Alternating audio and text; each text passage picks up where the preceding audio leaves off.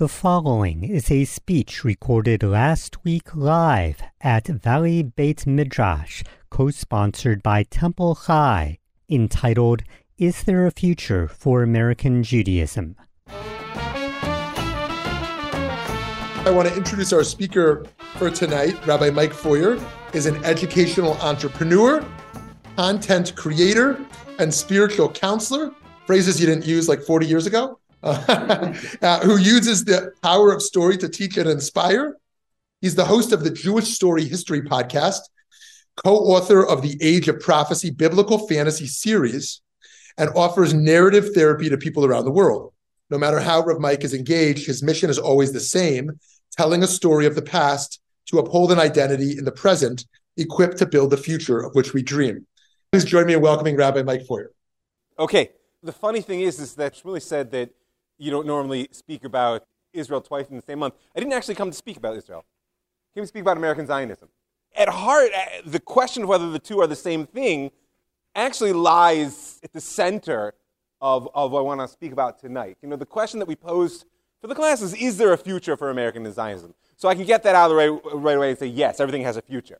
Whether it's a good one or not is, is a different question, right? Everything has a future, uh, even if that future is an end right? There, is, there, there's nothing really that just simply ceases to be. Um, but really, what I want to do tonight is a little bit with you trace the evolution of American Zionism, right? Trace its evolution as both an idea, might, might even say an ideal, um, and also as an institution, because those are very important. Like I was saying earlier during dinner, there are ideas and then there's the way they actually are manifest in the world, um, and to the extent that they map on one to the other, they're usually successful or less so. Um, and I do want to say that sort of um, my general goal in the Jewish story, um, in, the, in the personal work I do with people, um, in all my creative content, um, is what I call narrative therapy for a nation.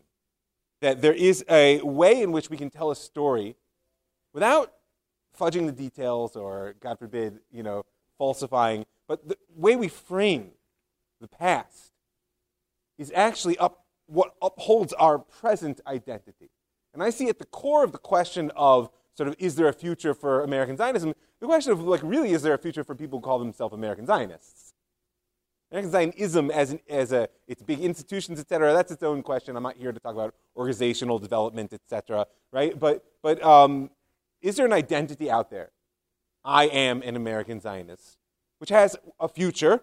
And then, of course, that a lot of it depends on what type, sorry, a, a present, and, and that depends on what kind of future it envisions both here in America, and of course the connection to Israel, inevitably so. And in order to do that, I have to give at least a working definition of Zionism, which, um, if you know anything about Jewish history, is a messy proposition. Um, but I'll give you this: is that that to me, I consider it the uh, movement for the national embodiment of the Jewish people. It's a movement for a national embodiment. I think broad enough because it's always been a tremendously diverse movement, broad enough to include the religious, the Marxist, and everything in between. Um, at the same time, it's specific enough because it's national. Right? There's some idea that beyond the personal, beyond the communal, beyond the sort of religious, sort of all encompassing perspective of Torah, there's something called a national embodiment, and that's, of course, where things start to get edgy, especially today. Um, now, before we get started into my spiel, and, and like I said, the, um, what I'm going to do just methodologically is trace a little bit of the past, you know, of the evolution, use that to surface some of the questions that are pressing on present identity, and then at the end, depending on how much time, either during the talk or I'll wait until the question and answer, to think about the future together. Um, but before we can do that, you all have to ask yourselves a question. Right? And that question is, am I a Zionist? The answer, by the way, doesn't have to be yes. It doesn't mean if you say no, you get up and leave. Um, but, it, you know, if we ask if there's a future, we have to be willing to ask ourselves, am I a Zionist? What does that mean to me? And there's, there's a degree to which we all shy away from critical thinking when it comes to questions of identity. When we get comfortable with who we are, we assume we know what that means, and when the world starts to press up against it, either we shut down and just you know do the fingers in the ears that, that we Zionist Jews are all really good at. No, no, I don't want to hear you. Um, or we drop things that perhaps actually matter to us because we don't know how to examine them critically and help them evolve into the present situation. So you have to ask that question, right? Am I a Zionist? What does it mean to me? What does it ask of me? Right? And what dimensions of my identity does it hold? Because I really want to stress that one is that, that identity questions are life and death. You know, in general, in history, you can see it over and over. People familiar with Maslow's hierarchy, just by show of hands. People heard of Maslow's, right? This basic idea that, that, that there are sort of like fundamental needs. Then once you get those physical, physiological fundamental needs, you can move on to sort of psychological needs that get met, or psycho-emotional, et cetera, et cetera. And at the top, what's at the top of Maslow's hierarchy? Self-actualization. I've got news for you. It's the people who flip Maslow's hierarchy that make history. It's the people who absolutely must be who they are, even at the cost of their very lives, are the ones who actually make history. And that's what I mean when I say that identity is a life or death issue. Without any critique of who, what, where, but just notice that. Maslow's right about daily life. But the reality is, is that, that um, most of our lives is not quite as daily as we might think. And um, the American Zionist movement, in my humble opinion, and I'm speaking to all of you out there, whoever you are, right, um, is at a, at a critical juncture. And the last thing you want to do at critical juncture is drift through without a little bit of critical thought. So, okay, shall we? Before I go into the evolution, I want to say one word on uh, posture, and it will really actually uh, serve to start that. It's very important to remember that, that Zionism in America began as a radical fringe. Radical fringe. It was a, a small and, and, truth to be told, ran against not just the mainstream institutionally, but the very idea of what it meant to be an American Jew. If you look into the late 19th century, I'm not going to go into the whole history of American Judaism. You can uh, look it up, or you can listen to my podcast. In fact, they're in probably season two. But the America, because of its very nature as a civil state, and I'll have more to say about that, welcomed the Jews on a level at which, historically speaking, we have never seen. Right? Welcomed us, even as not just as individuals, but even as a community, but as primarily as a religious community. The idea of being a, a, a nacio or an, or an ethnic group was not really there at the beginning. Right? It was more like, you know, check your culture at the door and door and, and join as an individual, fine, but join the community. Furthermore, if you're familiar with the history of um, the Reform movement in particular, which uh, eh, certainly in its early age may, might have gotten overtaken by the conservative movement at a certain point, but it was the core religious movement of, of American Jewry. Uh, and the Pittsburgh Convention in 1885, which actively disavowed, which was consistent with Reformed theology, the national elements of Jewish life. Right? So, so therefore, Zionism as a movement for the national re-embodiment of the Jewish people was very fringe. Why am I mentioning that? Because it's being pushed back to the margins right now. And I've got news for you. If you want to survive as a Zionist, lean into that momentum. The time has come to go back to being a radical voice with a challenging vision for two reasons.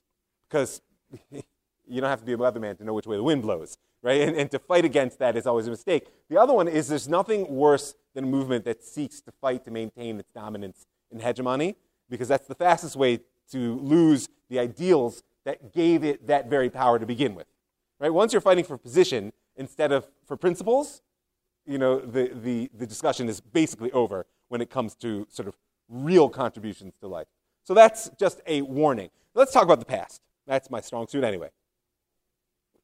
So I want to make a, cont- a contention um, that, um, that the conceptual roots, the ideal of a particularly American Zionism, are actually um, in the social justice and ethnic identity frames that were part and parcel of progressive 20th, early 20th century American thought. Right? The, the progressive movement, today the word progressive is, has sort of come back into use in fashion, but the progressive movement of early 20th century America is a whole world which I, you know, say with go out there and learn about it if you don't know. Uh, it, it's fascinating in and of itself. Um, but when it comes to its intersection with Zionism, if I asked who was the most famous personality in the history of American Zionism, any votes? Uh, American, particularly American Zionism. It's so interesting. Brandeis, come on, people, you all got it wrong. I mean, that's the worst thing in a teacher. Like, I, you only get it right when you get my answer, right? No, but but but certainly the iconic uh, sort of converts, most famous convert in the early days to American Zionism was Louis Brandeis. And I say convert because that's a fascinating element of the, the history of early Zionism is that people literally would like light up overnight with this idea, which was so radical, Right? I mean, what is conversion other than the sense that you've stepped through a, a boundary into an entirely different way of knowing the world and knowing yourself? Right? And, and that's how radical Zionism was for Jews all over the world, and in America, no less so. So Brandeis, right? I hope people know he's a, he was a son of what was called the second wave of American sort of Jewish life, the, the classic aristocratic German Jews. People know American Jewish history. If not, it's not so important. But he was the essence, native born, Kentucky of all places, right? Um, he goes to uh, Harvard Law School in 1876. There's a legend, by the way, that he graduated with the highest grade point average ever. I don't know if it's true, but like they don't tell the stories about me, so we can assume he must have been an impressive student. Um, I didn't go to Harvard even, um, but uh, he he rose to fame during the great labor battles of the early 20th century. He became known as the People's Lawyer, and of course, is perhaps best known for his career on the American Supreme Court. He embodies the ideals of social justice, supremacy of law, democracy in its real American essence from the early 20th century, and discovered in 1912 or so the Zionist ideal. It's an interesting side note of, of uh, American Jewish history that he discovered the Zionist ideal working in the labor movement when he encountered the Jews of what's known as the third wave, the big two plus million you know, Jews who came from Central and Eastern Europe um, between 1880 and 1924, right? And he encountered these people as laborers, not as Jews. But he was blown away by the ethnos, by this sense of peoplehood, which was completely foreign to him. Brandeis grew up in about as non Jewish a fashion as a person could do by his own testimony. He had no con- connections to community, to synagogue, to, to anything other than sort of nominal identity, as we call it today. Um, and yet, there he is in 1915, leading spokesman of the American Zionist movement, which sounds impressive until you realize that in 1915, the American Zionist movement was about this big, right? Um, but, you know, and, and, I'll just give you some of these words from the uh, 1915 Zionist Convention to give you a sense of his, his, his belief. By battling for the Zionist cause, the American ideal of democracy, of social justice and liberty will be given wider expression.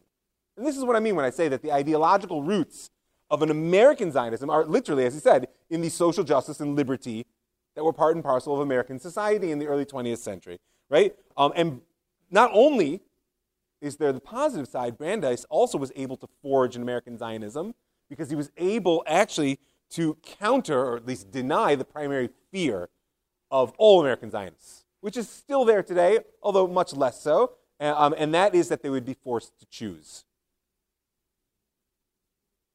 forced to choose. Loyalty, he says, to America demands that each American Jew become a Zionist. Only through the ennobling effects of its strivings can we develop the best that is within us and give this country the full benefits of our great inheritance. It's a very interesting attempt to dance at two weddings. Right? Only through becoming a Zionist, said Brandeis, will we as a community of Jews be able to give to America the greatness of our inheritance.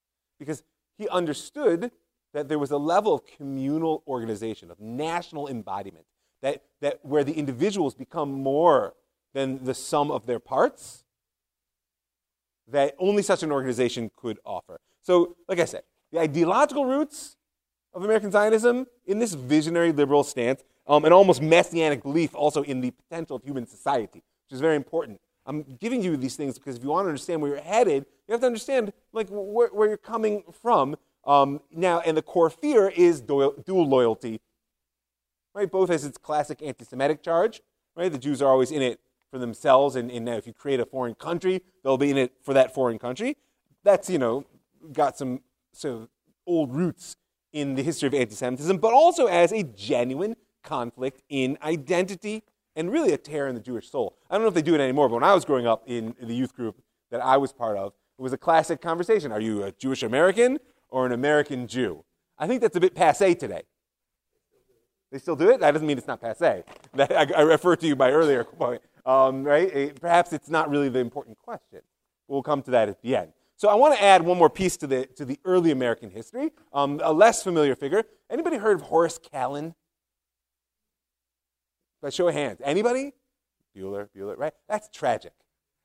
That is, that is actually really tragic and, and also, unfortunately, not surprising. Who was Horace Kallen? So, um, unlike Brandeis, the native son of America, he's the immigrant story. Horace Kallen, son of an Orthodox rabbi, um, they came from uh, Austria. He was five in 1887 when they came. So it's really beginning of that whole sort of Central Eastern uh, European wave of Jewry. Also rose to the top. Oh, those Jews, right? Um, he was, you know, studied philosophy at Harvard under uh, George Santayana of the sort of those who don't recall history are doomed to repeat it. Fame. He, it was more than just a quote. Um, he was an important uh, philosopher. Um, was personally hired by Woodrow Wilson to be the first Jew to ever teach at Princeton. Right? And ultimately went on to be a founding member of the New School for Social Research in New York City. Um, crucial time for America, early 20th century, right? When the American voice, so to speak, its identity, was still indistinct. And what we're going to see is that Kallen swam against the, the stream. And I would just say as an aside that that is actually the crucial Jewish posture, which is what makes it so difficult to build a Jewish state by the way. Right? Um, I once had a friend who opened up a school for kids who didn't fit in other schools and was surprised when it fell apart. Right? So you take a people who have a 2,000 year history of swimming against the stream, and you put them all into one state, and you get hundreds of thousands of people in the streets every week when they don't like what the government doing, which, in my humble opinion, is a good thing. Um, whatever they're standing for. I'm not really interested in the issue. I want, I want people that care enough to get out in the streets when they don't like what's happening. Um, but but um, I would say also this is that you know history is a funny thing. I mean, the, the, the Jewish history is meant to be more than a subplot. Right? You, could you could say, here's European history, and there's a subplot uh, that's Jewish history. The best way to illustrate actually is the difference between um, women's history and feminist history. Right? Women's history was presented as a subplot. Here's history, and here's where women showed up in history. Right? Feminist history is a critical lens. How do I look at what you tell me is history through a lens of certain sort of intellectual, philosophical, theoretical constructs? So Jewish history can function the same way. The question is, what's the critical lens? I got the, the answer for you, I can tell you very simply, is that the Jews are the insider outsider, number one. Right? Jews throughout history have risen to the top of societies, but have always, by choice or not, been held on the outside as well. Number two, you know the old saying that um, the victor writes history? The Jews are the exception to that rule. Right? And, and those two things together offer a very important critical lens on the world story. But I digress, except to say that that was Kallen's role. So, so Kallen here he is at the heart of academia in early 20th century. Um, and he wrote a very important essay called Democracy versus the Melting Pot in 1915. And it's important to note that, that the melting pot was considered by American progressives at the time to be the essence of democracy. Get them in, melt them down from all over the world, and produce this thing called America. He says, Our spirit is inarticulate, not a voice, but a chorus of many voices. He's speaking about America, each singing a rather different tune. How to get order out of this cacophony is the question for all those who are concerned about those things which alone justify wealth and power, concerned about justice the arts, literature, philosophy, science. What must, what shall this cacophony become? Uh, America hasn't changed all that much, has it? Um, but it's important, really, what his answer was. Because Kallen rejected what people at the time were calling the miracle of assimilation. Right? This idea that um, there could or even would be a movement to melt down countless immigrants from all over the world uh, and essentially um, make them into the sort of outlook and spirit of the original British colonists, even though that was never spoken outright. Right? This idea that the melting pot was going to produce something wholly new, right, was not entirely true. It was being melted into, not melted down, right? So he rejected that idea both um, as sort of anathema to democracy, that simply robbed people of their identity was not going to serve that, but also as truly counterproductive, right? Um, it's a great loss in his eyes the American, to the American nation the cultural pluralism which was available. Now, I see people nodding, but we live in the 21st century. The idea of cultural pluralism in 1915 wasn't just foreign, it was absurd in the idea, uh, in, the, in, the, in the sort of eyes of most of the intellectual aristocracy of America. Right? His whole idea is that the common life of the Commonwealth is political economic and serves as the foundation and background for the realization of a distinctive individuality of each nacio, by which he means like an ethnic group that composes it. Meaning what? Society is social economic infrastructure. And the whole purpose of that society is to foster the riches that cultural diversity offers, not to rely on assimilation, right? You're not looking for one voice, you're looking for a symphony. So the cacophony that he was experiencing was because there needs to be some sort of working out of a modus vivendi, of how to live together. But the goal is not actually monotone. And he called it, as I said, cultural pluralism, which we know today. Horace Kallen created in the history of American academics the idea of cultural pluralism, what became known as the tossed salad, as opposed to the melting pot. Um, and it only came into fashion, of course, 50 years after Kallen advocated for it. And what's important to me that you know is that it was a product of his Zionism.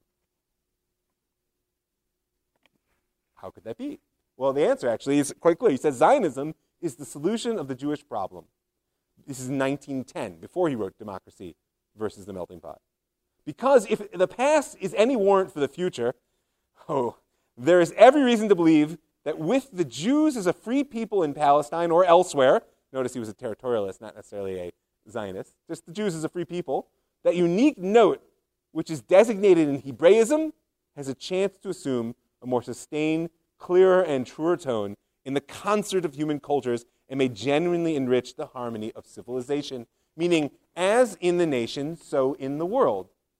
That for the Jews to have a place where we could be a people amongst other peoples is part of his vision for the world, just as for the Jews to have an ethnic identity within a nation which fosters cultural pluralism will create a symphony in within a nation, so too within the world. And his Zionism preceded his notion of cultural pluralism.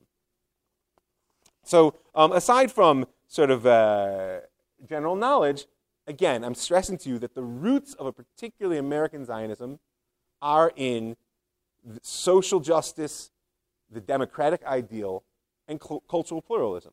Things that I think it's a little sad to say, many people do not associate with Zionism, at least in its mainstream manifestations today. Oh, quick word on the uh, institutional evolution, because I said we're talking about the ideal and the reality. Um, there's, there's, a, there's a classic incident in, in, American Zionism which really set the mold for many of the things that we see today, and it's known as the, the Brandeis Weizmann controversy. You always have to have a good title in history, otherwise, people aren't paying attention. Uh, if, you if you really want the full story, I'll just plug, go to Jewish Story. You can find, I think I wrote down season three, episode two, for those of you who are really paying attention. Um, but, uh, you know, it, it was a breakdown between U.S.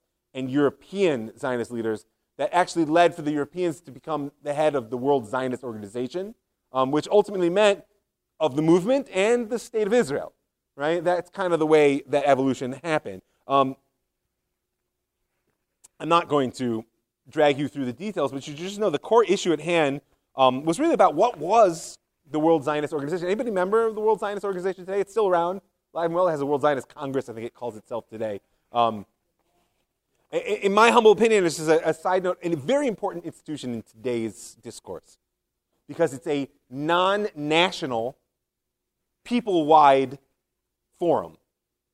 And therefore opens up, as we'll get to at the end, some of the potential for a level of discourse and activism which isn't intrinsically bound up with the nation state. Not that I'm opposed to the nation state, I'll just say it now. I'm a happy nationalist. But, but um, it's, it's not, I would say, a necessary but insufficient element for what it is we are as a people. Um, but we'll get there. So, but what, what was the Weizmann Brandeis controversy? Well, like I said, in a nutshell, it was over what was the WZO, what was the World Zionist Organization meant to be. To the Europeans, it was the sovereign body of a people who didn't have a state. The Europeans saw no future, European Zionists saw no future for themselves in Europe. Now, remember, of course, European Zionists, like American Zionists in 1920, were a small radical fringe. Biggest Jewish organization uh, pre World War II in Europe? Anybody know? What? The Bund. And they were far from Zionist, right? The, unfortunately, they were also wholesale slaughtered.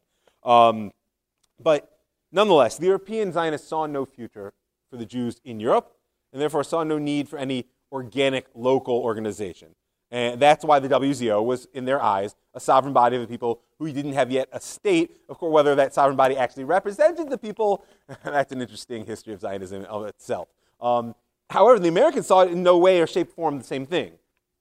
It was an institution whose purpose was to build a Jewish home in the land of Israel. We say techni in Hebrew, right? It was a technical job. You had one job, one job, which is part of the problem, because when that job was fulfilled, then why do you still exist? Uh, we'll, we'll, come to that question too, right? Um, but you can see the very big difference because in America there was something called the American Jewish Congress, which had come to, into being in, in 1918. Um, which, if there were any contender for a genuine, genuine voice of sovereign American Jewry, that was it. Um, yeah, there are other institutions, but, but so, so the Americans in no way saw the WZO as sort of the, the sovereign body of a Jewish people. There was a whole fight there. I'm not going to drag you through it. Of course, it also had to do a lot with the very different attitudes you know, because Brandeis was, as every good progressive was, a deep believer in um, administration and proper financial dealings, et cetera. The Europeans were, let's say, less concerned with those things. I don't know if you know how the country runs today, but they won on that one too. Um, okay, so what's the takeaway from this sort of very brief historical review? Is number one, core values of an American Zionism are social justice, democratic society, and cultural pluralism which means if there is a future, it can only, for American Zionism, it can only grow out of that past. If it's, a, I mean, it can become a different thing, but if you want a future for American Zionism, that's where your resources are in ideal. Um, also, very important to note in terms of this question of um, dual loyalty, etc., is that historically speaking, American Jews have never seen, American Zionists even, have not seen themselves as being in exile.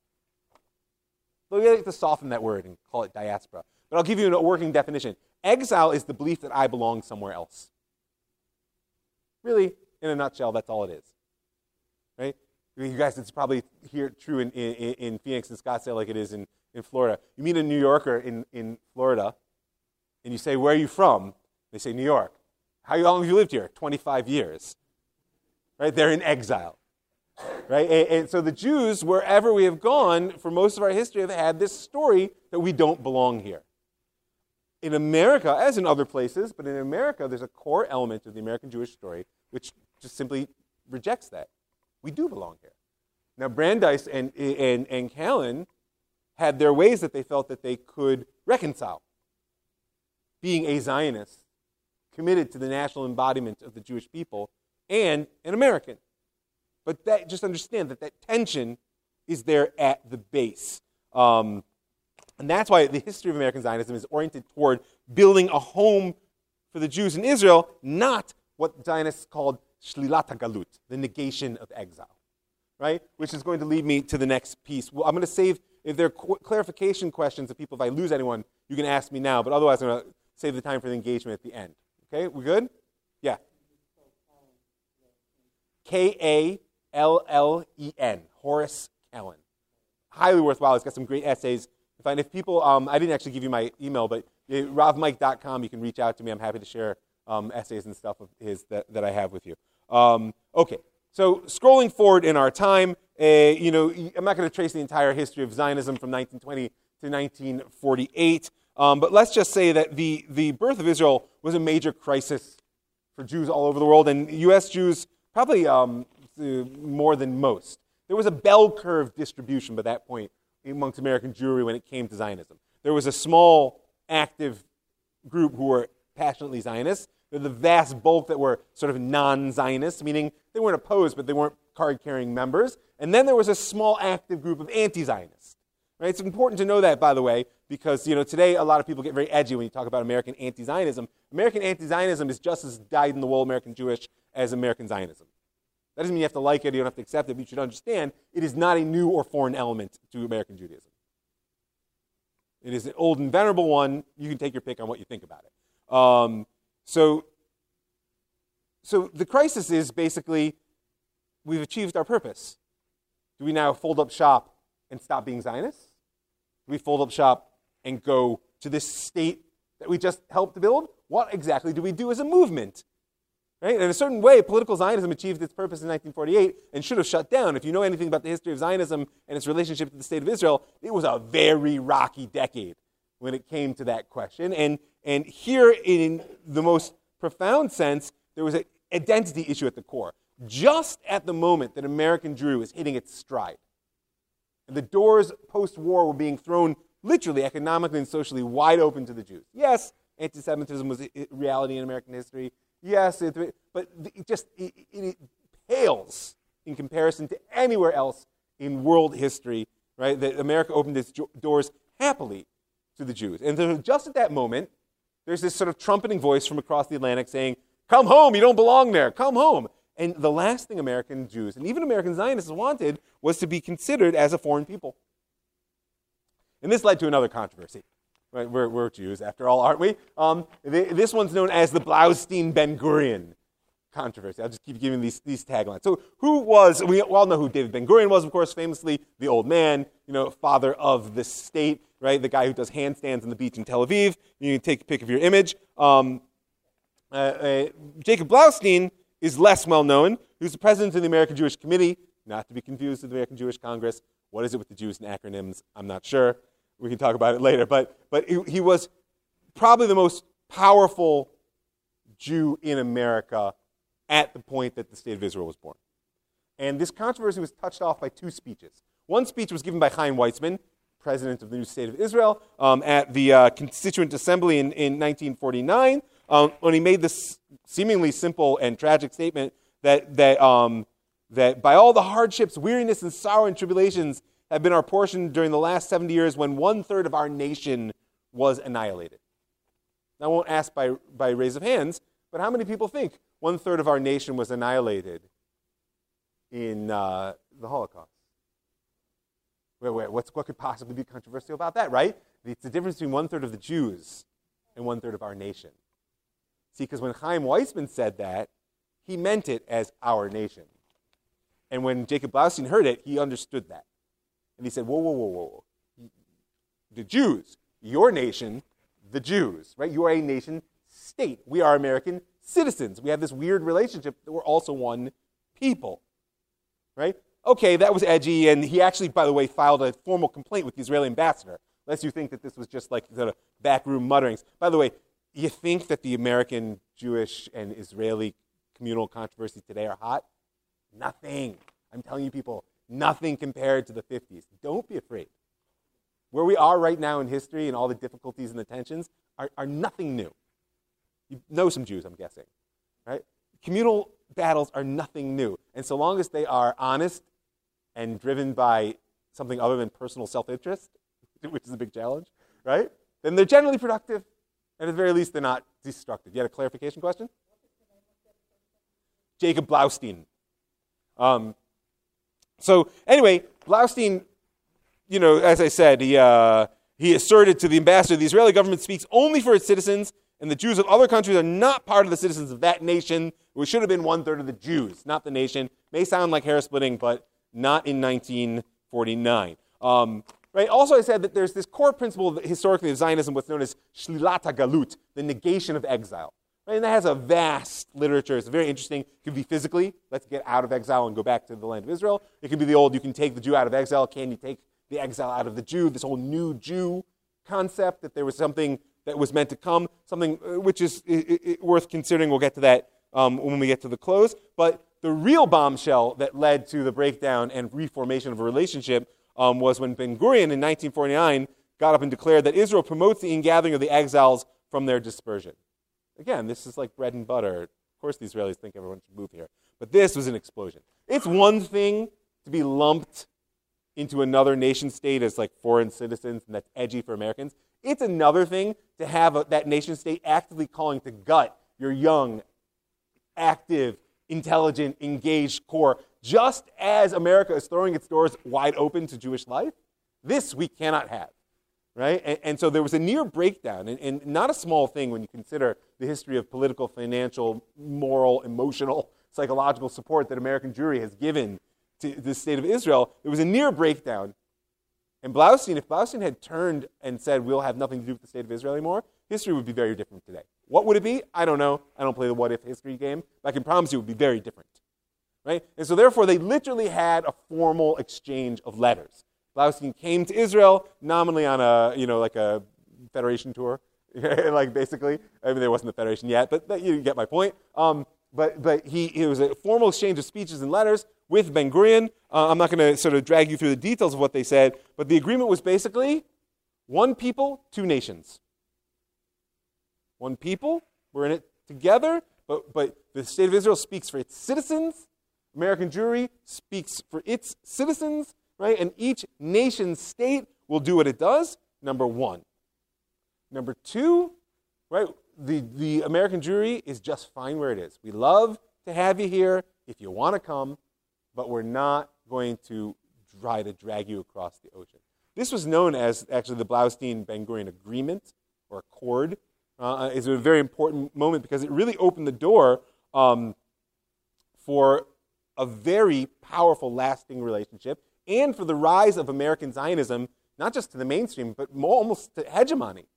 I'm not going to trace the whole history, but, but, but from between you know, the turning point at 1967 and then 73, like, you know, there was a point at which probably 95% of American Jews would have identified themselves as Zionists. And even those numbers have surely fallen by then, it's still well more than half. That's a pretty amazing shift from a radical fringe movement that was going not just on the fringe, but against many of the principles of American Jewish history. Um, now, one of the ways it happened, and this is very important for the present discussion, is that there was a not so subtle conditionality in American Jewish support for Israel. Right? And that was that um, Israel is a stronghold of democracy in an area where liberal democracy is practically unknown.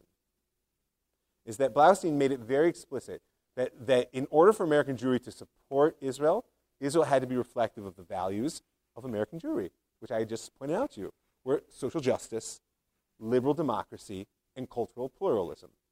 Now, whether Israel really was in the 1950s is an important and interesting question. By the way, spoiler, the answer is no. But relative to its surroundings, yes.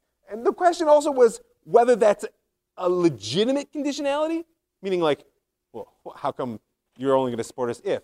You know what the answer to that question is? That's called relationships. Everybody supports each other if. There are very few unconditional relationships in life. And, and, and on that note, um, what I want to do is touch the takeaways, and then we'll move sort of a, a, a little bit into the more present and future. Um, so, what's the takeaways? First of all, to add to the core roots of American Zionism, that once the state was born, its support for Israel was all but explicitly contingent on the idea of being a liberal democratic nation, dare I say, a light unto the Middle East. Um, right? Um, it was at the base. And, and foundational also in American Jewish education, right? Zionism became core. I mean, uh, how many people here feel like they had a Zionist, significant Zionist element in their Jewish education growing up? Right? They, they right? But if we hit my demographic, I promise you, with the exception, maybe the exception of the Orthodox world, it's every single one. That was all we did. We used to eat carob on Tu B'Shvat, and you know. Um, and of course, what happened to American Zionism practically? It, it, evolved into not just an educational force, but the Israel lobby, quote unquote. Right? With a very important social and political force that has maintained, notice, a, a core relationship of values, not crass political utilitarianism, but liberal American values shared. We speak about this language, and it's not just propaganda, but it's being challenged today, right? Um, one way or another, this covenant has broken down. One way or another. You can blame whoever you want. You can say why it's broken down, but we see today in the press, we see in more personal settings, this covenant between American Jewry, American Zionist Jewry even, right, and, and, and the, the state of Israel has broken down. I do couples counseling, and, and one of the things that I work on, one of the models I work on, is that when things break down, there are three steps, right? First, de escalation, which, by the way, I would just give you as a general rule right? The, actions are always encouraged. Conversation for venting, rarely so. Right? You, you, we all have that urge to like, and I get it. Actions, and I really, be honest, I don't care what your actions are. Whatever your politics are, actions toward a better world, a better relationship, always worthwhile. May not be successful, but always worthwhile. Very rarely is this good. So de escalation. Rebuilding communication, there are constructive contexts and that's, by the way, rebuilding a, a, a shared language which is much of what it is that needs to be done. Is that there's a language which is tired and really no longer applicable, right? So much to, to what, what, what does it mean, like I said, to be a Zionist? What, what does the state of Israel mean to American Jewry? Who needs who? And that leads to the third piece is once you can de-escalate and begin to rebuild communication, a new shared language, then there becomes a new covenant. And you see this a lot in marriages around seven to ten years. People get married on an assumption of who I am, who you are, who we are together. That assumption is generally, if, if people think about it, it's reasonable, but people change. People grow. You wouldn't want to be married and not change and grow. But that means that there's a time in which there might be a need to form a new covenant. It could be something as simple as, yeah, I thought I wanted to stay home, and now I want to work. Or it could be something as simple as, right, well, I, I, I thought I was religious, I was not. Or it could go wherever it is. People change. And if they don't, there's usually something wrong. But, but change is frightening and threatening, and things are changing in the world today. Therefore, there's a need for a new covenant. Um, and that kind of brings us to the last piece. You guys still with me? Right? Yawn if you're having fun. All right. Um, you know, my, the original title I wanted to give for this was um, From Ben Gurion to Ben Gvir, um, which I think is catchy, but for whatever reason it, it didn't fly. Um, but um, but in, in, instead, what we ended up with is this question of um, wither American Zionism in the age of the ethnic state. Now, for many people, that's a scary term. Ooh, he said the ethics, the E word, right? As a point of information, the difference between a civic nation state and an ethnic nation state is, is worth understanding because the civic nation state is a rare beast. Right? In fact, I can think of two, really one and a half. The prime civic nation state in world history is the United States of America. A country which, with all of its flaws and its difficult history, which is true of every country, has succeeded in creating a, a nation which doesn't have an ethnos. There's no core, like, people that everybody's trying to be, right? Obviously, there's tension there, but that is, is really succeeded in, in, in melding a society. Israel lies somewhere between. An ethnic nation state, right? Let's just go with the French. Everybody loves the French, right? Um, meaning they, they, they're, they're the French people. Doesn't mean you can't be a French citizen, but the, France is it's struggling with this like many other countries in Europe. But essentially, there, there is a culture, a language. Even though it's a secular state, there's still a core religion, right? There, there, there is a, obviously a culture which they're quite proud of, if you haven't noticed, right? They, and, and, and often these things are even enshrined in law. I mean, you know, there are um, dozens, literally dozens of states around the world which enshrine their religion in law. It is, by the way, noteworthy that when Israel does such things, it becomes a source of world controversy. That's a discussion for another time, but worthy of note. But the, the, essential difference between an ethnic nation state and a civic nation state is that an ethnic nation state assumes that there's a people which lies at the base of the state, and there's always going to be a negotiation between sort of non-peoplehood and, and, and the, the, the citizen and the state, etc. And a civic nation state assumes that the citizen stands vis-a-vis the state, and there is no ethnic group which has that sort of middle space. Um, now, I should also say, because it's important to understand, that in the world as a whole, law and narrative coexist. Right? There is no law without a story to support it, because then it's simply power. And there is no story without law, law to, to sort of make it real in the world, because then it's just a fairy tale. Right? This is why the Torah presents itself as it does. There's a strange mix of law and narrative, rabbinic law, and it's not a Jewish thing. You can find it everywhere. Here in America, in a nutshell, the way I understand many of the social breakdowns that America faces is that the stories that bound Americans together are dead. What you're left with is a, a law that people are trying to protect their individual rights from each other's competing stories. That's obviously a gross oversimplification, but it's, but it's worth thinking about the relationship between law and in Israel today, the fight that you see on the streets, um, and by the way, the struggle of liberal American Zionists within their own hearts is about that balance of power and law.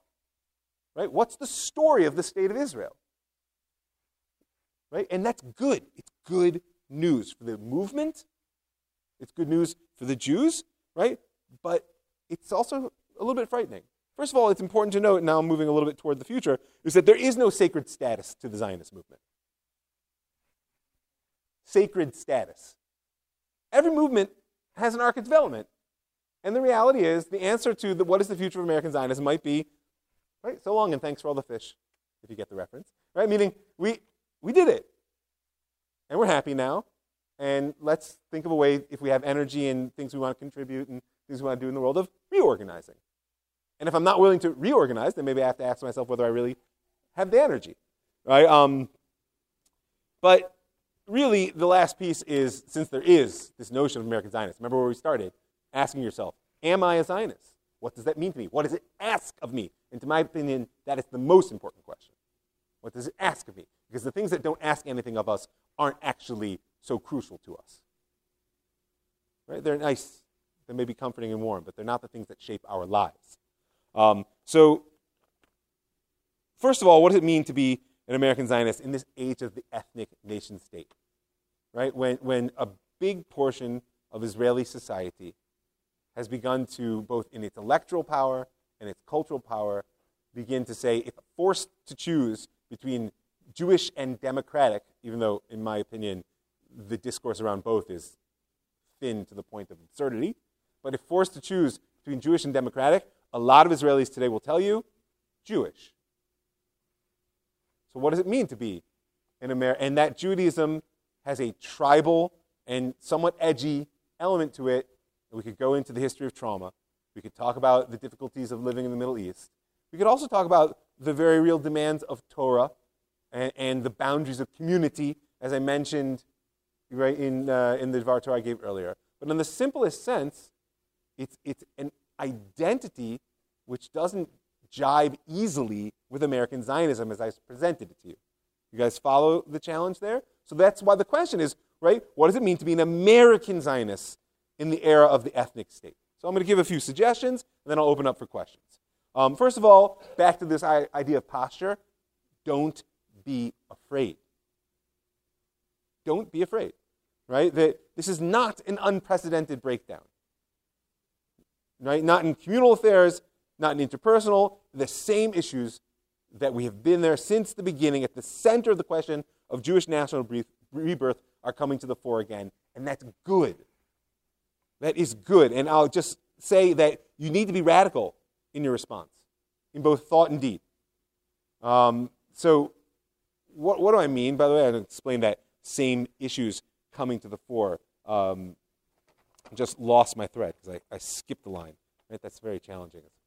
Um, yeah, the, it has to do with the fact that um, we're all attached to what is. Right? Whether it's where I live, whether it's how much energy I expend on um, things outside of making a living and taking care of my family, whether it's my willingness to stand up and identify as something which people might challenge, right? The, the, the, the extent that I'm willing to assert my beliefs through actions in ways which might make me uncomfortable, might make me stand out from the crowd, if that's, if that's enough of an answer. Challenging sacred truths, right? Um, but, but we'll get more into the details of it. Maybe I should stick with the list, and that will, that will help with clarity of thought. Um, so, the message of Horace Kallen and Louis Brandeis, I think, as American Zionists, is to lean into what you might call the eco model, ecosystem model of society. That, that, um, that, that cultural pluralism is a critical element of a healthy society. Now, here in America, that means helping Jews be proud of being Jewish, which is not simple. I don't have to tell you. Not simple. And, and, and, and get a little bit to how that looks educationally. And in Israel, I would say it's helping to hold that tension between ethnic nation state and civil nation state. How is it possible to be Jews, to be proud of Jews, to have strong Jewish identity, and yet to receive others? I got news for you, by the way. In general, a strong identity helps us receive others.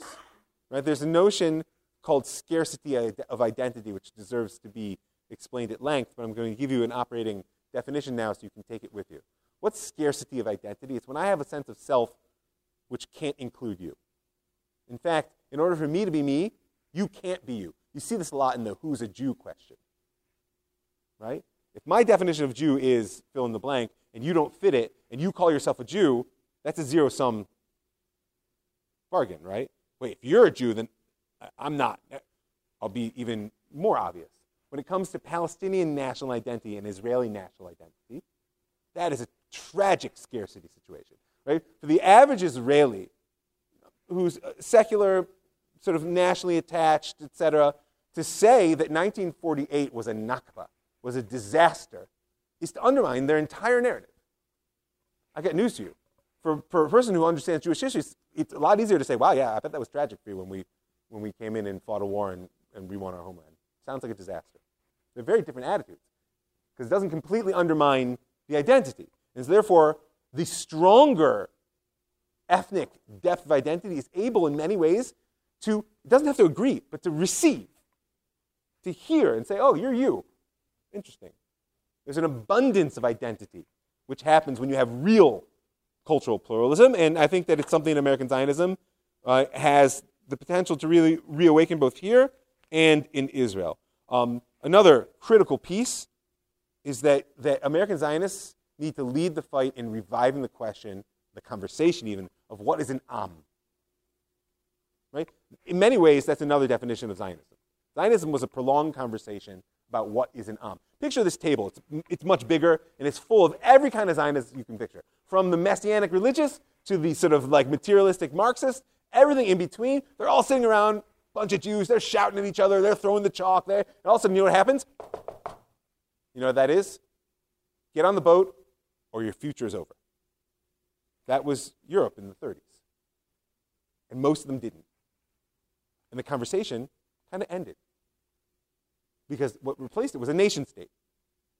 And the question of what it meant to be an Am was replaced by build, build, build, fight, fight, fight, defend, defend, grow, grow, grow. The necessities of lived reality, right? Remember, I pointed out to you that American Judaism and American Zionism were a little bit different because American Jews found a, a, growth medium, so to speak, which was safe and inviting. But that conversation about what it means to be an Am, to be a people, as opposed to be a nation state or le'um in, in, in Hebrew, and you know, nasio, right? That's an important conversation. It's one which can be very productive as Zionists.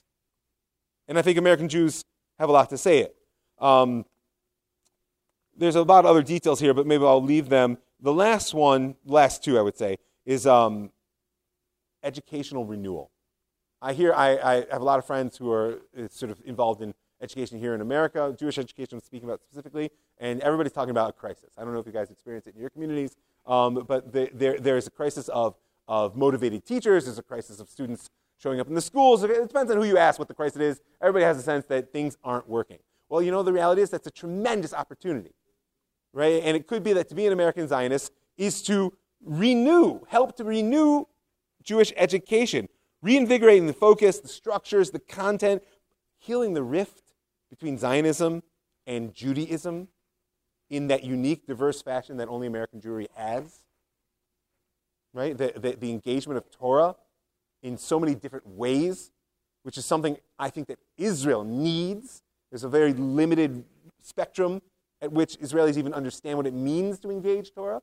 Right? There's something called the portable homeland. There's 2,500 years of textual, intellectual, spiritual tradition, which is the homeland within which Jews lived, which unfortunately Zionism largely put to the side in order to construct a physical homeland. I think American Zionists have a tremendous potential for renewing locally education in America, but also being part of renewing that in Israel by bringing back together the portable and the actual homeland.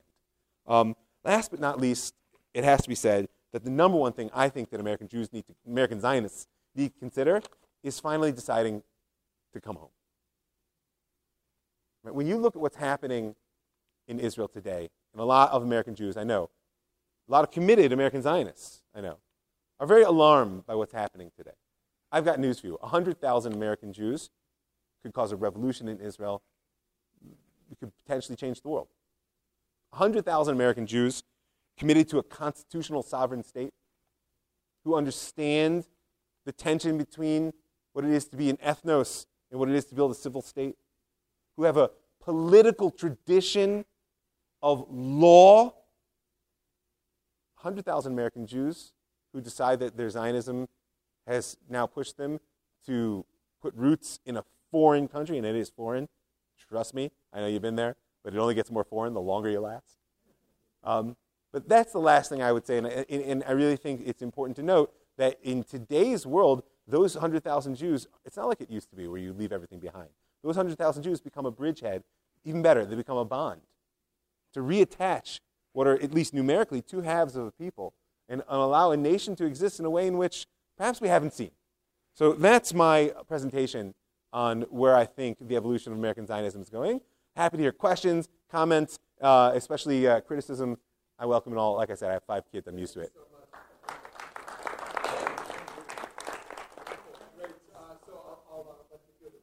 Sure, please.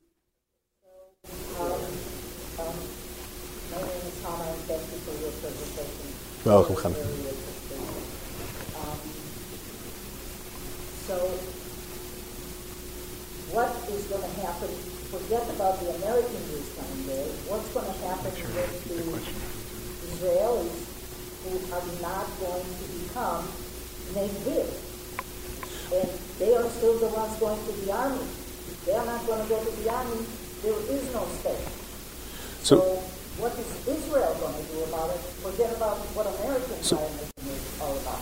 So, what's going to happen for Israelis who, who don't have the same sort of ethnic identity as what's represented by Ben Gvir? One thing I want to avoid here is, is stereotyping. Uh, you know, Minister Ben Gvir is a lot more than what you might see in the press, and I would encourage people to just look a little bit into his past. It's interesting to know how many people here know that he's Kurdish right? The press likes to call him a white supremacist, but right, there's a lot. So, so part of what's going to happen um, is there's an evolution of Israeli society right now.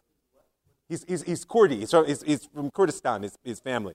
Meaning there's, there's this sort of like white supremacist narrative that's kind of been crafted out there. And it, it, it, there's, there's a lot going on there, and I would encourage people to learn as much as they can. But your question's a good question because you are correct. A lot of what's happening in Israel today is a fear that the identity of a secular Israel in which individual rights, and this is a key piece, in which individual rights are sacred, right, is being threatened by a collectivist identity stance.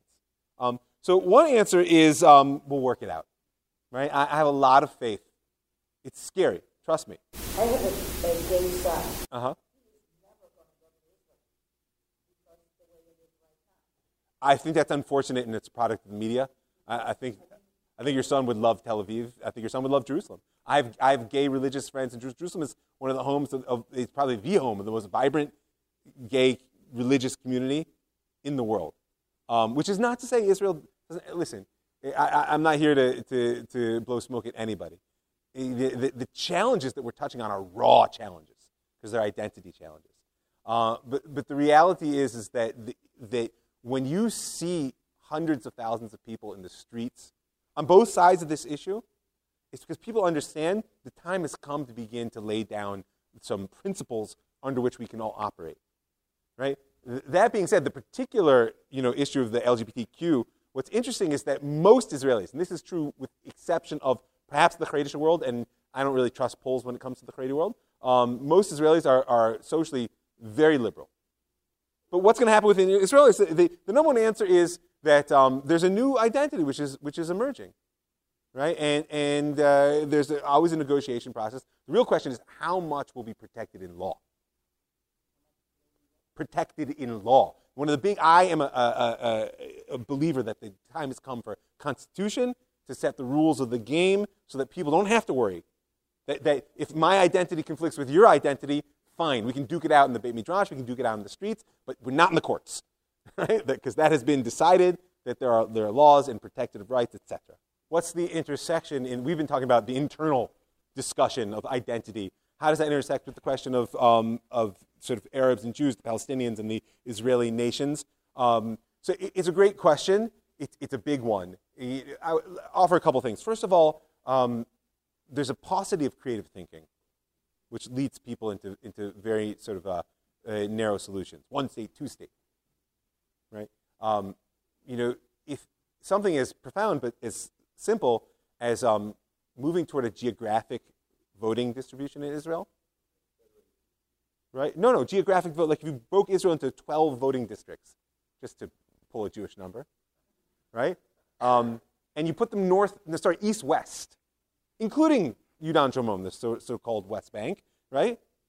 A new type of politics would emerge. If you had to get elected in an electoral district that included Kfar and Tulkarm, you would, you would see a very different type of politics that would emerge, right? So, uh, meaning, my, my point is not for that specific solution. Number one is creativity. Number two, um, there's, there's an important question in when it comes to the layers of sovereignty. Right? Meaning, the, the, the, there's a Palestinian identity, which at this point, um, in my humble opinion, deserves cultural sovereignty. Needs to be able to tell its story. Needs to be able to tell it in a way in which isn't sort of actively destructive, but you can't destroy a story. It doesn't, it doesn't work, right?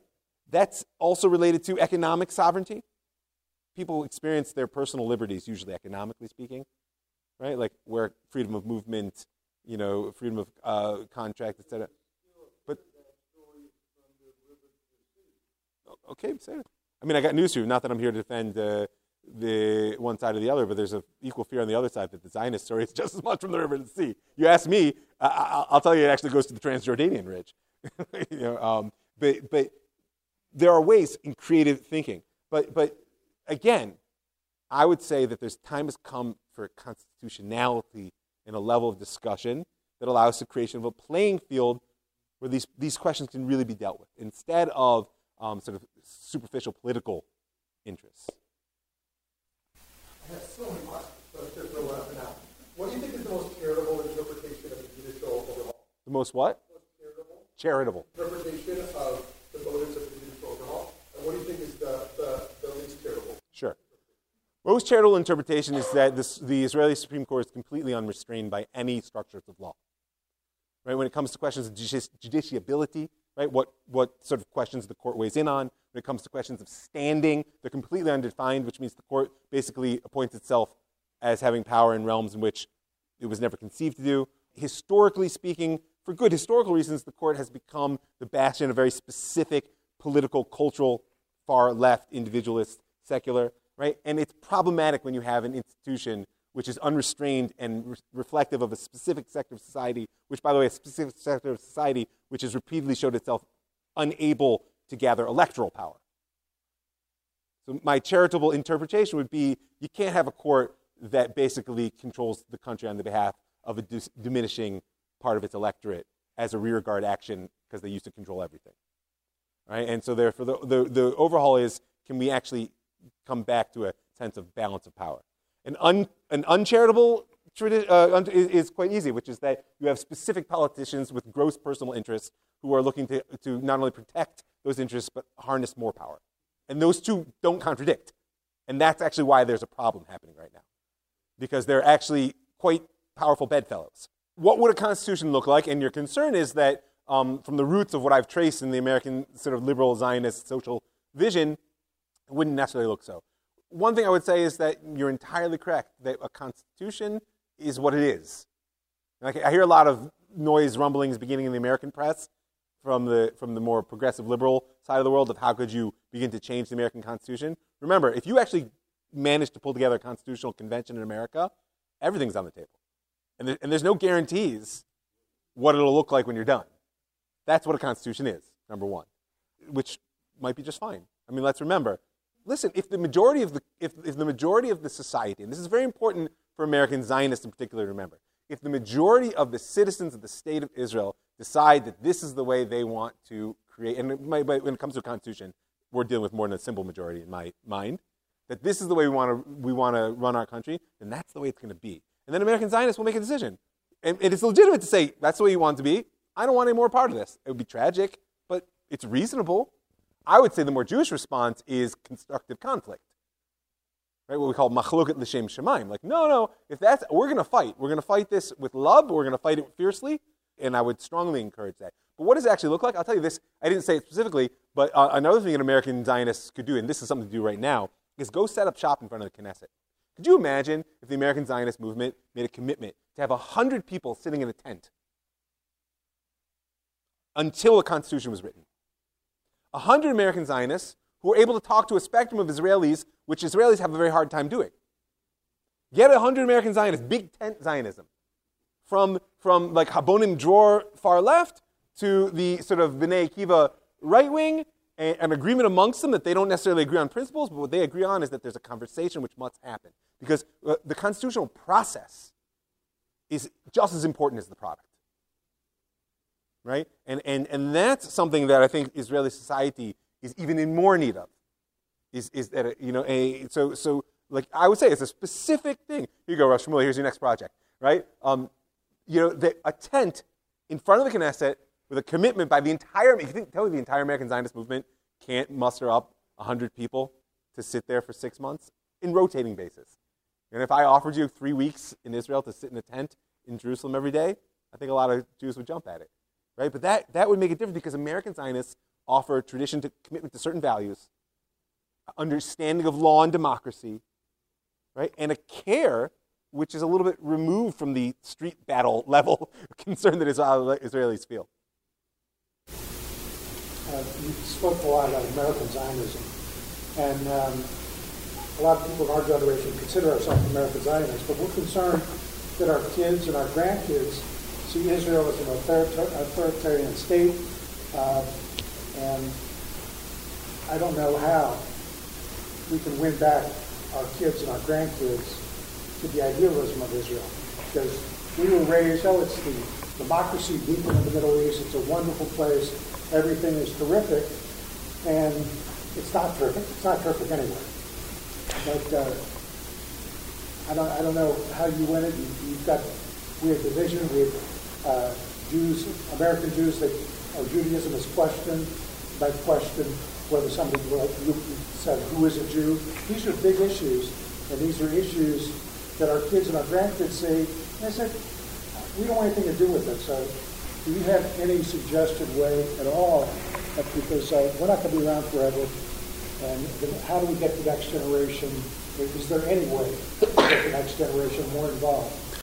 How do we cross the generation gap? There's a divide between certain generations that were raised with an idealist stance on Israel. It was an assumption, right? To the younger generations, which certainly don't take it for granted, and I would add, are subject to a narrative onslaught.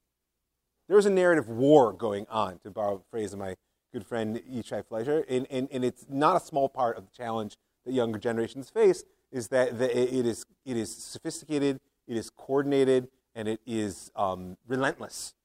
Right? So, so, so part of the answer is to think about what are the narratives that we want to tell. But I'd say more specifically, you can't go back to idealism because you know you can never go home. And the reality is, is that it, it turns out that it was perhaps not the greatest idea to try to sell Israel as sort of the, uh, the, the utopian homeland before it actually was right? Um, that being said, leaning into the challenges, right? Leaning into the challenges, meaning, meaning getting to actually know Israel. It's an incredible. I mean, your example of, uh, of you know, uh, whether uh, you, your gay son would feel comfortable there. The, the reality is, is it's a, it's, it's a question of, of how deeply you engage the society.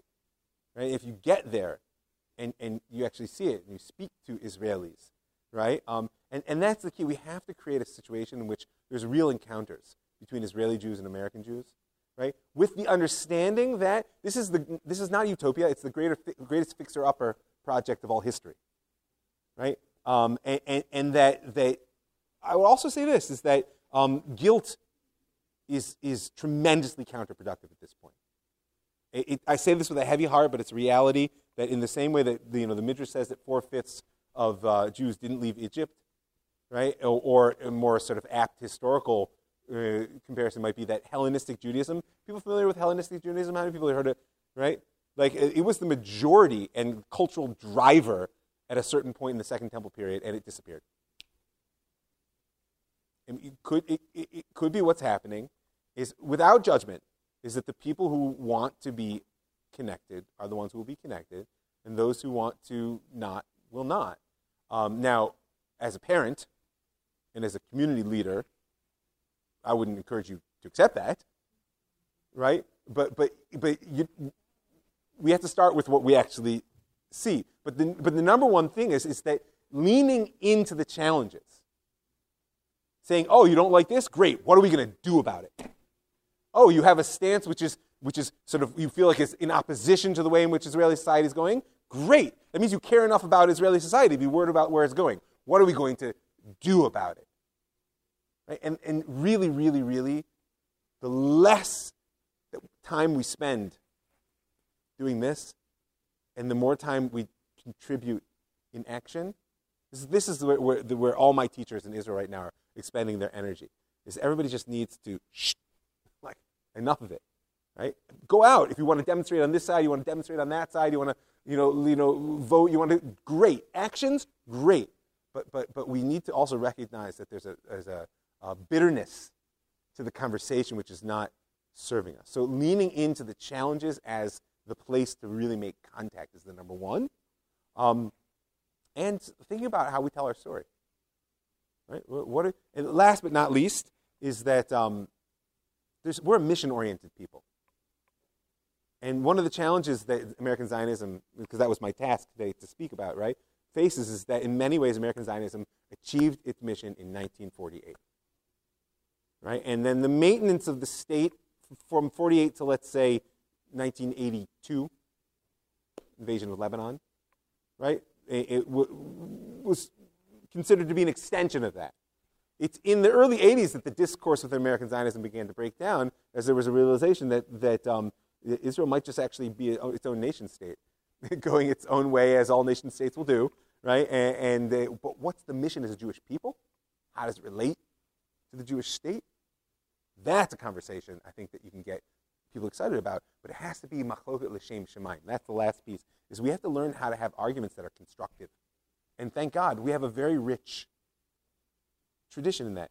Who can tell me why the second temple was destroyed? Sinat chinam, right? Like because the, the Jews couldn't get along, right? But you know what the heart and soul of rabbinic culture is? Argument. It's often missed, but it was a fantastic evolution from the thing which we say destroyed our sacred center into the driver of our intellectual spiritual culture. It, it, deserves to be thought about how that happened. Because in the same way, we feel like we're being torn apart right now, but, but, but we're only being torn apart because people care. The apathy is, is, is the thing that really scares me. It's the pe- people that drift, people that turn away, turn around and walk away. Listen, at least they care. The ones that drift away, that, that's what worries me. So, are people concerned about the role of protest as a political tool in place of the structures of checks and balances and constitutionality? A couple of things. First of all, I do want to say that, that I don't know whether the majority of American Jews um, support the protests against the reform, um, but if they do so because of their commitment to American constitutionality, that means they don't understand the issue. It's important to me that people go out and learn, meaning take whatever side you want, but, but understand that these reforms, leaving aside the very important issue of personal gross interests in power, these reforms were more likely to move the court closer to the American model than further away from it. That's just an aside, but it's an important insight because I, because but your, your question is an excellent question. How much space is there within the social fabric for protests to be a constructive element of government? And when does it slide into a destructive element? For instance, there's a strong feeling on the Israeli right today that um, basically the election is being stolen. We had an election. There was a fourth, fifth, fifth election. Who knows? I don't care. Like I have, I have one of those punch cards like you get in a coffee shop for voting. I'm waiting to get to ten. And I don't have to vote again. Um, the uh, the and, and, there's a strong feeling amongst uh, uh, sort of many many sort of uh, right wing voters that hey wait we voted. There was no nothing was hidden. This wasn't a hidden agenda. Everybody was trumpeting about it. And and now there's you know t- uh, hundreds of thousands of people taking the street trying to take the election away. Okay. The reality behind that, by the way, is that, that, that when the disengagement happened in 2005 and there were protests, they were completely ignored. That's the reality. The, the protest is an important part of politics in general. I think it's an important part of Israeli politics in particular. Um, I, I'm not uh, apocalyptic uh, thinking that the social fabric is going to fly apart. Um, but there, I think you're right. In the end of the day, it needs to be the spice and not the meat of the political structure. And, and, that means that, that we need to move more toward, you know, politics as the art of the possible and, and, and moving toward a, a, a, sense. One of the reasons, by the way, I don't know if you heard what I said, but one of the reasons that, that Benny Gantz is so popular right now is because he's actually kept his mouth closed in all of this. And I mean that with respect, not as, with cynicism. He's like, okay, I don't need to just. Yeah. So, yeah. Have to acknowledge in terms of, as Americans looking at the situation, um, to a degree, of course, we're on the outside, and we're all going to rely on the sources of information that we trust through the lens of our values. But part of the lens of values isn't just about democracy and American democracy, which has its own complex issues, um, but through the lens of values that at least we see as our Jewish values, even though they're in conflict with um, expressed values of certain Jewish folks in the government in Israel, of religious pluralism, of the rights of women and folks of all genders, and other important rights, which could well come under, even though there could be a kind of course correction in terms of balance, it might be achieved at least for a period of time at the expense of people's values. And that's also a big stumbling block for if I were going to say, okay, let's all move to Israel and try to, to but what would, what Judaism would I live out that would be considered authentic and acceptable? Amazing things happening in progressive Judaism in Israel right now. Amazing growth, amazing things, but it's not there. So I just, I think here under my temple roof, I had to name the lens of um, the rights of women, the rights of non-Orthodox Jews in Israel, and the authenticity of how we express our Judaism too coming under fire if the current um, the current administration is able to have more and longer power. Um, so I just it, it isn't it's complicated. It's not just either or. No, not at all. Although I mean, again, I would point out that in a functioning democracy, which Israel is still right now, we're working on it. Um, the, the, the number one answer is engagement. You know, and, and but but I want to say specifically though, by American liberal Jewry. One of the biggest problems for American Zionists, much less American Jews, is that Israel has been a religious Disneyland for too long. Right? And let's take the, the sort of Kotel Plaza issue right there. Um, I've personally been ejected from the Kotel Plaza from, from standing between you know, angry protesters and, and, and women in the wall. And, and, when I asked why, a guy was, why the security guard was kicking me out, he said, because you're going to listen to me. I was like, all right. But, but what, what's my point is that, you know, you, know, you know why all this is happening? Is because in, in the end of the day, that, that issue doesn't matter to the average Israeli. Why doesn't it matter to the average Israeli? Because there's not enough people out there educating them that it should matter to them. Like you're pointing out, there's a tremendous growth.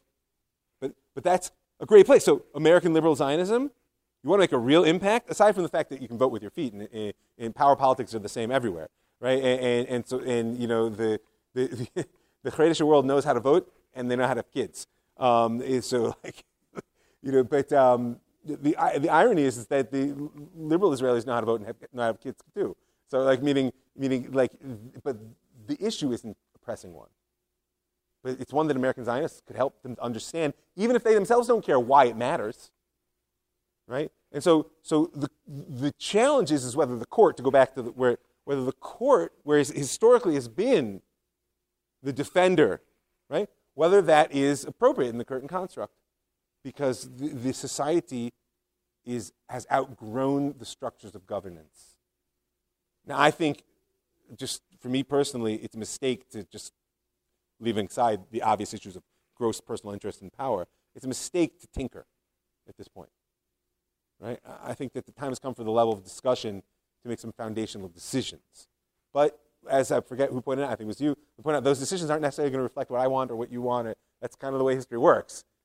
Israel had a constitutional convention, came to a certain conclusion, whatever they may be. What, what would you see as being achievements that would make that convention a success? What's on your list? Uh, my, my top five.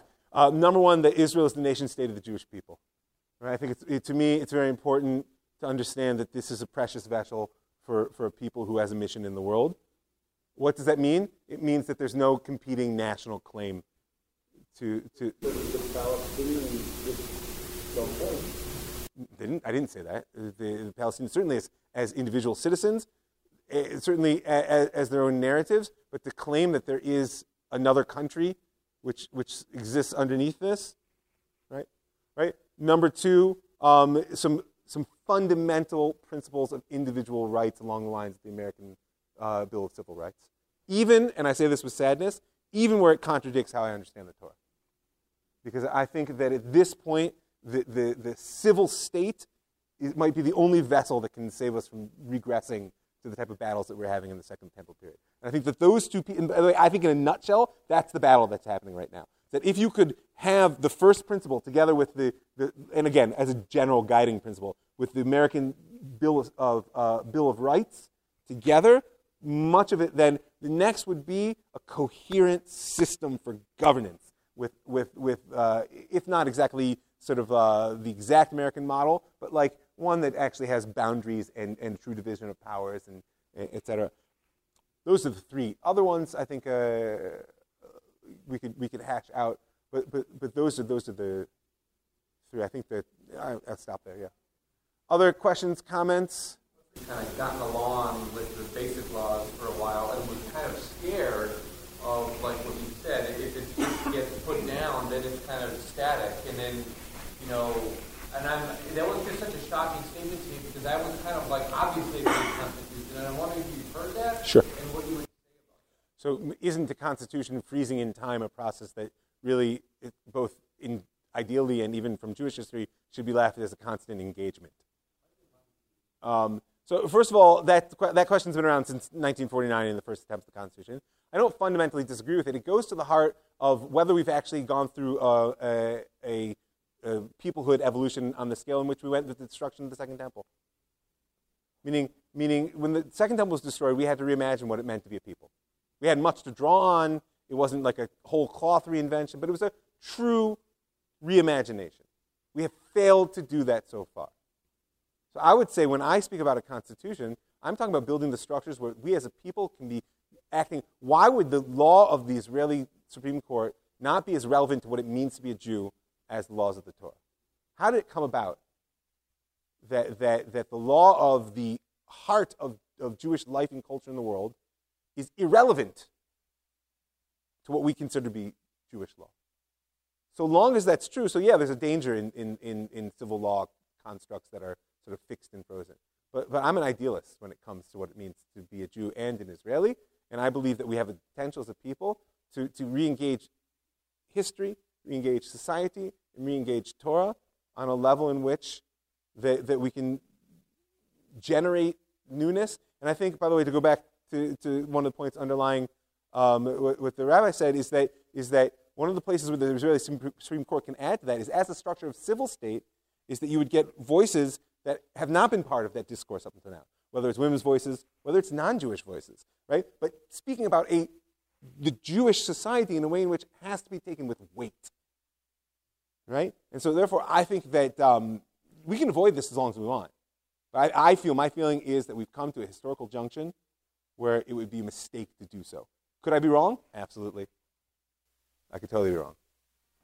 What are you going to do? All right, so thank you everybody for your attention, your engagement. You've been listening to The Jewish Story with Rav Mike Feuer. For more information and past shows, visit jewishstory.co.